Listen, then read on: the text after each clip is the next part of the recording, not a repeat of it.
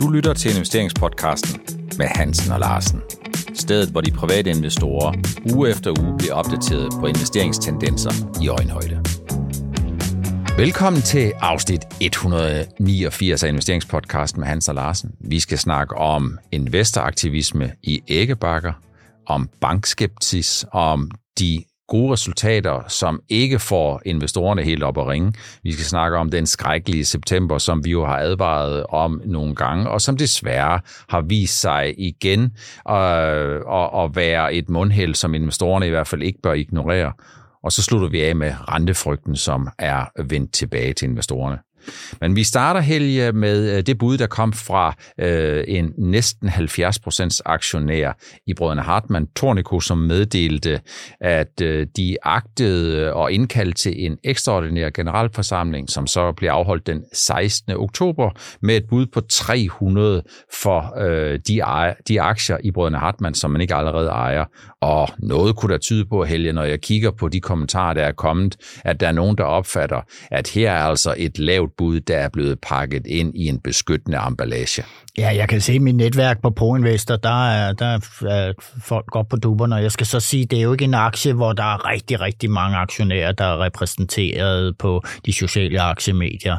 Men i Dansk Aktionærforening er der faktisk en, øh, en, en, en række af deres medlemmer derovre, som øh, har Hartmann, og jeg har også selv haft fornøjelsen af at øh, holde nogle foredrag med, omkring det her med sådan langsigtede grønne øh, industriselskaber, hvor man laver i det her tilfælde med Hartmann, der laver man ikke bakker øh, af, af pap, altså genbrug, øh, hvorimod øh, i stor del af verden, der er konkurrenterne, de har plastik, og så de ligger jo rigtig godt an i en langsigtet trend, det her selskab. Ikke? Så der er en del i Dansk Aktionærforening, der er medlemmer der, der er med. Inden vi nu kommer meget mere tilbage til investoraktivisme, så kunne jeg godt tænke mig, og de mulige scenarier, så er det vigtigt for mig endnu en gang at understrege, at det vi snakker om i dag, det er ikke en opfordring til at købe eller sælge, hverken i Brødrene Hartmann eller de andre selskaber, som vi nævner her. Der er lige et par enkelte ting, som jeg synes kunne være relevante. Tirsdag i går, Helge, der kom der en meddelelse, og den meddelelse, den gik på, at Tornico, som jo er den her noget nær 70% øh, investor, øh, har i sidste uge havde købt aktier. Øh, og jeg synes jo sådan ved første øjekast, det var sådan lidt, øh, ja, jeg blev lidt opmærksom på det, men der er faktisk ikke øh, sådan noget at komme efter rent lovgivningsmæssigt. De kom med meddelelsen om her, at øh, hvad de havde af intention den 20. Øh, så øh, købte de aktier den 21. Og de har købt under 300, det er der er ikke noget mærkeligt i. Man kan sige, at øh, de trækker det måske lidt, fordi de kommer med meddelelsen den 26. i 9., som er tre hverdage efter, de har købt. Og det er også igen inden for lovens rammer, men man kunne måske godt have sendt en meddelelse lidt tidligere, kunne man ikke det? Jo, det kan man godt, men uh, i sådan en situation som det her, så sidder man jo sikkert som ledelse og afvejer, hvordan skal kommunikationen forløbe, og der har de jo så valgt det her at komme med den efterfølgende, men det sender jo klart signal om kursen, hvad man, man gerne vil betale, ikke? En anden ting, som jeg også tænker på, det er, at øh, nu er det jo op til øh, bestyrelsen øh, og ultimativt jo investorerne at bestemme, hvad der skal ske her. Og det er jo sådan, at der findes jo noget, der hedder god selskabsledelse. Og god selskabsledelse, der er en af de der ting, som man snakker om, de her anbefalinger, Lars Lønnerby Johansen, som jo øh, lavede de her ting for første gang for 22 år siden, så vidt jeg husker i 2001, og som senere blev opdateret. Der står der jo den der gode selskabsledelse, at mindst halvdelen af bestyrelsen skal være uafhængig. Mm, uafhængig, det ved jeg ikke rigtigt. Kan man være sådan helt sikker på, at øh, bestyrelsen er uafhængig? Det vil jeg håbe. Øh, ja, det vil jeg da også håbe, og det er, det er jeg sikkert ikke sikkert på. Der, der er blevet valgt nogen ind efter ønske fra Tornico for ikke så lang tid siden. Vel? Så nej, det, det, det kan, jeg kan simpelthen ikke vurdere det, Per. Jeg synes, at de her sager, når de opstår, de er faktisk lidt svære, for der kommer jo altid en masse dønninger efterfølgende, ja. når man melder ud, at en stor aktionær eller en, en kapitalfond vil købe 90 procent af aktierne, og så sidder alle øh, de små øh, øh, private investorer, de sidder tilbage med håret i postkassen, eller også nogen, der som er pænt store, måske der har 2% eller 3% af, af aktierne i et selskab. Og vi så det med Molslinjen i 2015, den ligner meget den her, fordi øh, der var rigtig krig på kniven i både på Facebook-grupperne og, og også inde på ProInvestor. Og vi har tidligere haft det med flere andre selskaber, hvor man har ment, at den pris, man har byder for aktierne, den er for lav. Og det med, det er helt oplagt, at øh, der er nok mange, der gerne vil sælge, men de vil altså ikke sælge til den pris, de er kommet med her. Det er vigtigt at understrege, at reglerne er overholdt, så der er ikke sådan set noget at komme efter indtil videre. Det bliver spændende at se, hvad der kommer til at ske. Jeg har jo skrevet lidt om de scenarier inde hos dig, Helge, inde hos Pro Investor. Gå ind og kig det, hvis det er sådan, at I har lyst til at kigge på, hvad der er de mulige. Jeg kunne godt tænke mig sådan bare lige øh, indledningsvis at sige, Helge, hvis det er sådan, at øh, den her store investor har købt aktier lige under 300, så er det vel et vidnesbyrd om, at når investorerne synes, det er en lav pris, så er det vel et vidnesbyrd om, at øh, et gensyn med 300, det er vel ikke noget, vi sådan umiddelbart ser i den allernærmeste fremtid, uden, uden kamp, er det det? Øh, det sådan er det ikke, øh, jeg synes altid, at øh, kurserne er stedet på de her selskaber, hvor der kommer sådan nogle bud her, ikke? altså måske bare for at presse det op, så, så, de, så, så, så den eventuelle byder må se på, gud, ja, der er nogen, der betaler mere for den. Det gør, sætter mig i en lidt svær situation. Jeg skal lige sige, at der har været noget debat på ProInvestor med, med om de her begrundelser for at lave navnoteringer, øh, om de er i orden. Altså det ene er øh, det her, man med, og det synes jeg er helt rimeligt, det er, hvis du ikke har behov for kapital, så er der ingen grund til, at du er på børsen. Altså, børserne for 200 år siden, 250, 300 år siden, de blev lavet med henblik på, at virksomheder kunne gå hen et sted, og så kunne de hente kapital på en forholdsvis nem og billig måde i forhold til, hvad de ellers havde muligheder for. Og det derfor, man er på børserne. Og nu kan man jo sige, at der er andre hensyn i dag. Men når først er kommet ind og fået en masse aktionærer, så er det nemmeste nok at blive for mange af de her selskaber. Men jeg vil sige til jer derude, altså man er på børsen, fordi at man har muligheden for at hente kapital, og det står i grønspættebogen for, for, for aktiehandel, at det er derfor, man går på børsen. Og så er der en anden ting, man der er blevet diskuteret, det er om, hvorvidt handlen øh, med aktierne har været stor eller lille, eller hvordan har hvorledes. Og du har været så fornuftige, synes jeg, fordi du har afvejet det, og du siger, at der har været en moderat handel. Og jeg vil være meget, meget utilfreds, hvis jeg var stor aktionær i et selskab og havde så lav handel, som Hartmann har haft med sine aktier gennem årene. Øh, vi skal jo også huske på, at det koster en krig, og det ligger mange det slag på mange ressourcer internt i en virksomhed at være på børsen. Mm. Altså, man står på mål hver tredje måned. Ikke? Det, det kræver lidt af hele systemet. Man kan spare faktisk mange millioner på at lade sig afnotere. Så jeg kan godt forstå, hvis man har alle argumenterne her, som de har nævnt, og det holder stik, jamen så, er det, så tror jeg også, at jeg som stor aktionær vil trække stikken. Ja, ja, altså jeg kan sagtens forstå alle argumenterne. Hvis man ikke har brug for kapital og alle de der ting, det, det tror jeg sådan set også, at øh, øh, hovedparten af dem, som ejer aktier udenfor, øh, de kan forstå det. Jeg tror, der hvor slaget kommer til at blive slået, Helge, det er jo, hvad er den rigtige pris for hele Hartmann? Og der må man jo sige, den 16. i 8. der var der halvårsregnskab i Hartmann, der opjusterede man faktisk forventningerne til hele året til et driftsresultat, på 375 til 475 millioner kroner. Det er sikkert noget af det, som investorerne de sidder og kigger på. De har en opjustering, øh, øh, eller opjustering frisk i benene. Ja, Per, og så skal du huske, at de har, de har jo klaret sig rigtig fint her. Øh, med, med, altså der har været, også for dem har der jo været en inflation, som har presset deres råvarepriser op. Altså, når, man, de har klaret det fint. De har forstået at, at sælge varen øh, uden at gå ned på dækningsbidrag, og det synes jeg er rigtig, rigtig godt. Og så igen vil jeg gentage det her, jamen altså hele verden, de vil ikke have plastik længere. Øh, og, og det er altså at stå i et supermarked i Spanien, der kan være, ved at du kommer engang gang imellem, Per, de der plastik, det står jo fra loft til gulv der med ikke, ikke? og det, det, det, det, det bliver mere en anden løsning, der skal findes på det fremover. Det tror jeg også. Så det bliver spændende at se, hvad der sker. Det næste, der kommer til at ske i den der situation, er formentlig, når den ekstraordinære generalforsamling skal afholdes den 16. oktober. Der vil der sikkert være nogen, der ytrer. Øh, øh, der er nogen, der synes, at man skal holde brødrene Hartmann på børsen, øh, men de fleste, tror jeg, øh, de øh, vil forsøge at argumentere for at se, om man kan finde en løsning, hvor man kan finde den rigtige pris. Og hvad den rigtige pris er, det er jo kun investorerne, der ved det. Jeg kan sagtens finde argumenter for at afnotere brødrene Hartmann, og jeg kan også sagtens finde argumenter for, at 300 er opfattet af dem, der ikke ejer aktier, som værende en lav øh, kurs, set i forhold til prisfastsættelsen og i forhold til det momentum, som selskabet jo må være i, øh, da de opjusterede forventningerne til hele året 2023 for blot lidt over halvanden måned siden.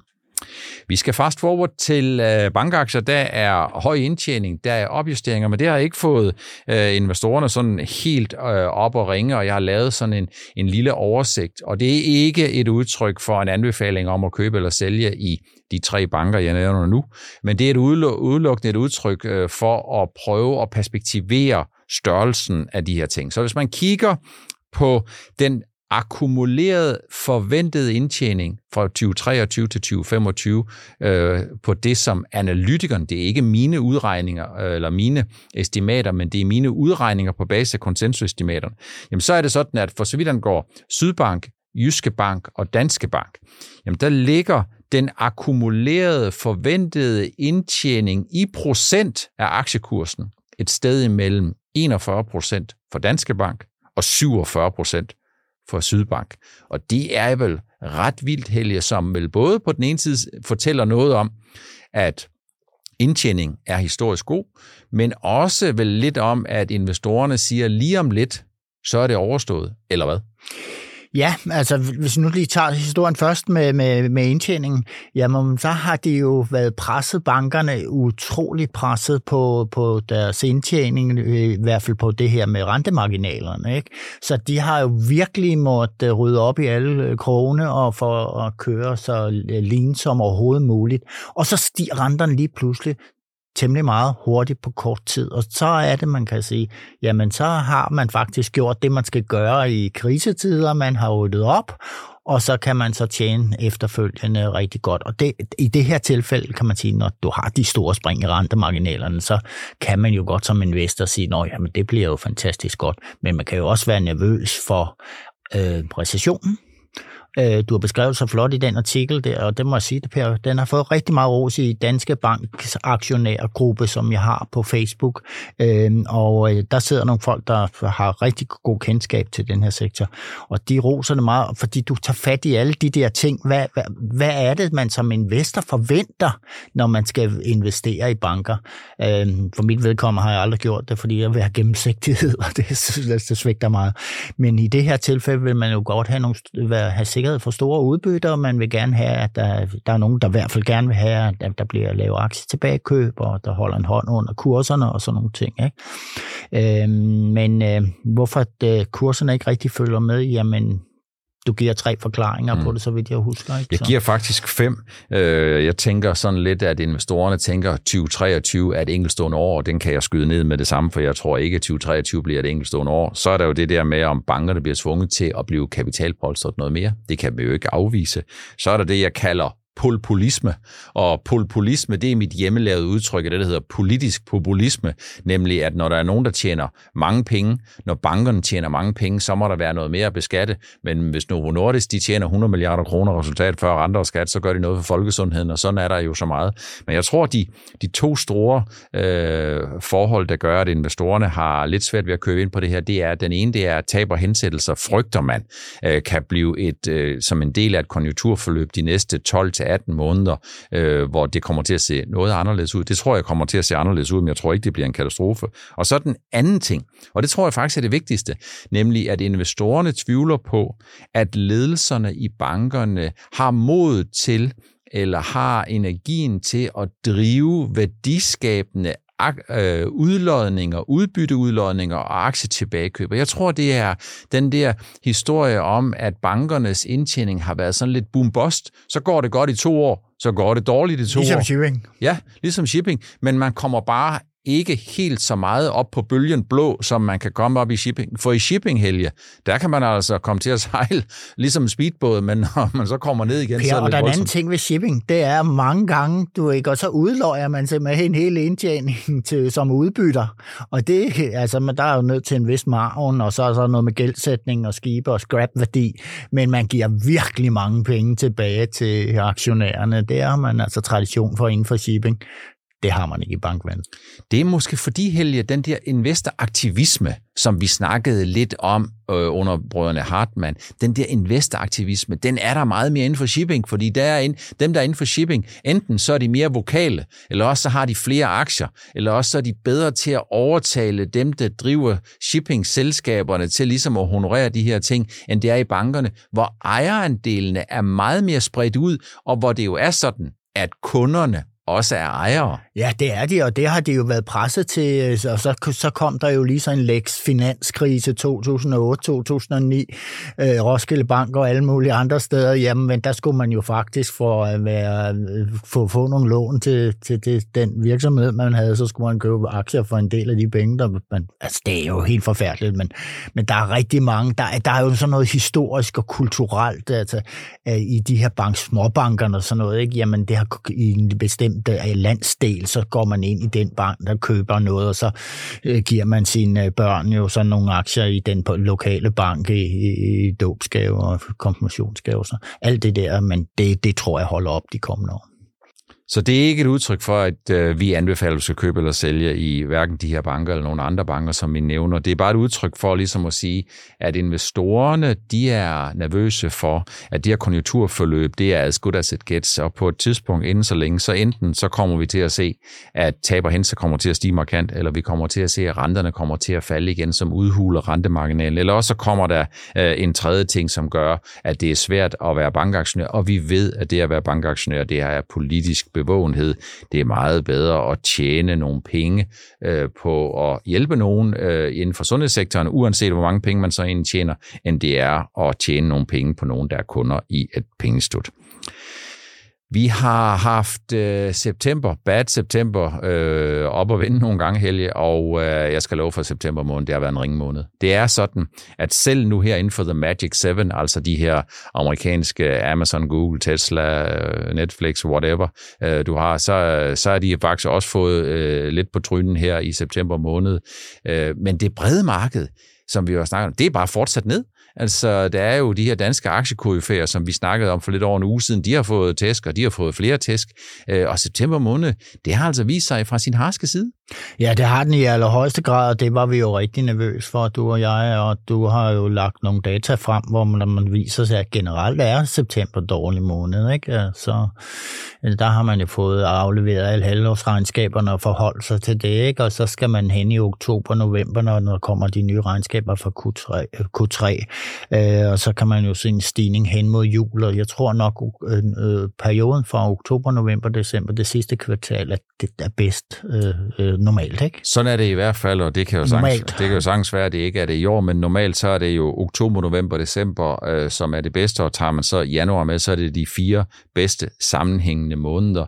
Det har jeg tidligere skrevet noget om inde på Nordnet-bloggen. Øh, det lægger vi lige et link til, øh, sådan så du kan øh, øh, få et indtryk af, hvad det egentlig gør sig gældende øh, her. Så øh, Ja, det er jo et rigtig godt spørgsmål, Helge. Hvis jeg lige inden vi gik ind i studiet, der kiggede jeg på den her, en af de der figurer, som jeg samtidig tager frem, øh, Fear and Greed øh, på CNN, og den er sådan på vej til at gå fra og at øh, høj sol og, øh, og godt vejr til at være øh, presset ind i gruppen mellem fear og extreme fear. Og det er vel et rigtig godt eksempel, eller rigtig skidt eksempel på, at investorerne har ondt i maven, at aktiekursen de er faldet, og man nu, at det nu er på alles læber, at øh, det er problematisk at være investor. Ja, der er, det der, der er jo det der med rentefrygten der, at, øh, og det er, at øh, vi vil få høje renter i lang tid, øh, og at øh, man ikke er færdig med lige, og, eller man, man er i hvert fald ikke klar til at sænke renterne fra centralbankernes side. Så kom, hjælper du ikke her i Europa, der kommer tal fra Tyskland, så man siger, ah, ikke, det går svært for industrien dernede, ikke? og der, så der, der, der er rigtig mange ting, kinesiske ejendomsmarked, og vi kan blive ved, men sådan har i, i al den tid, det er 30 år, jeg har været på aktiemarkedet, og du kan nok sige det samme, der kommer sådan nogle perioder, hvor, hvor alverdens ulykker ikke kan forklares væk. Mm. det, ja. Og det, lige nu er der kommet sådan mange ting ind på samme tid, og så er der noget i USA med budget og så videre. Ikke? Så ja, men øh, lad os nu se, hvordan det går resten af året. Vi har i hvert fald noget at indhente, Per det har virkelig været et dårligt år, hvis vi tager alle de her, øh, de syv store mm. og, og Novo væk i mm. Danmark. Ikke? Ja. Og hvis du ser på large cap øh, for hver, hele verden det sidste par år, puha, Ja, så er der jo ikke noget... Det er, er jo ikke 53, noget... tror jeg, siden ja. øh, var det 21. Ja. Eller, ja. Så det er jo rigtig ringe, og ligesom som du siger, jeg plejer, øh, jeg plejer at sige The Magic Seven, så er der Novo Nordisk eller Lille, og så i Danmark, så er der Silan Pharma. Øh, og, og i virkeligheden, så er, det jo, så er det jo det, der kendetegner de selskaber, som har leveret nogle rigtig suverænt gode afkast øh, øh, i år, eller i hvert fald i det mindste øh, gode afkast. Men det brede marked, der er simpelthen ikke nogen købere.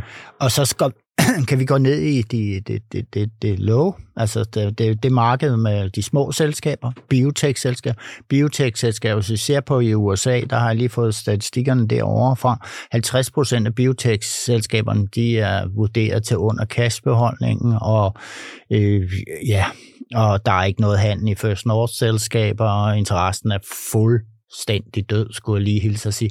Udover nogle ganske få, som har en god indtjening, og det har de kvartal efter kvartal, ikke? uden at nævne dem, men der er nogle stykker i det danske First North, men resten, jeg kan gå ind og se, der står et stort fedt nul, der er ikke handlet en eneste aktie lørdagen. Ikke? Ja, det er problematisk. Altså, ja. nu snakker du selv lidt om det der med USA's økonomi og potentiel nedlukning, men jeg tror, rentefrygten er jo tilbage, og det var den, du begyndte at, at slå takstok lidt an på, da vi var her mandag, så startede ugen egentlig fornuftigt, da jeg kiggede om formiddagen, da jeg så kiggede lidt over middag, så var aktiekursen, de var begyndt at gå ned, og det var jo fordi, at der markedsrenterne, de trækker op igen, og det ser ud som om... Ja, før meldingen om tirsdagen. Ja, sådan, ja, så det ser ud som om, Helge, nu skal vi jo øh, nu skal vi ligesom for alvor til at vende os til den der, at investorerne begynder at købe ind på, når Federal Reserve i USA, de siger, det der med lavere renter, det er altså ikke et 2023-fænomen. Det er et fænomen i det øjeblik, vi kan være sikre på, at den langsigtede, øh, de langsigtede inflationsforventninger, de ligger cleaned op af vores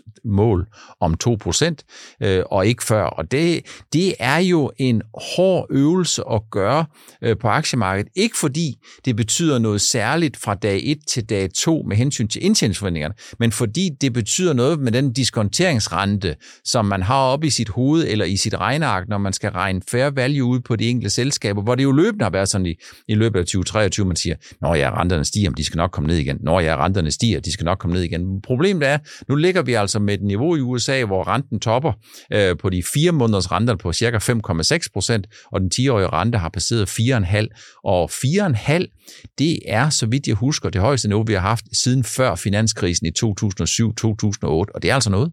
Ja, og nogen, der siger syv, ikke? Kan, det være lande på. Men det er meget skægt, det der, du siger med diskontering og det her.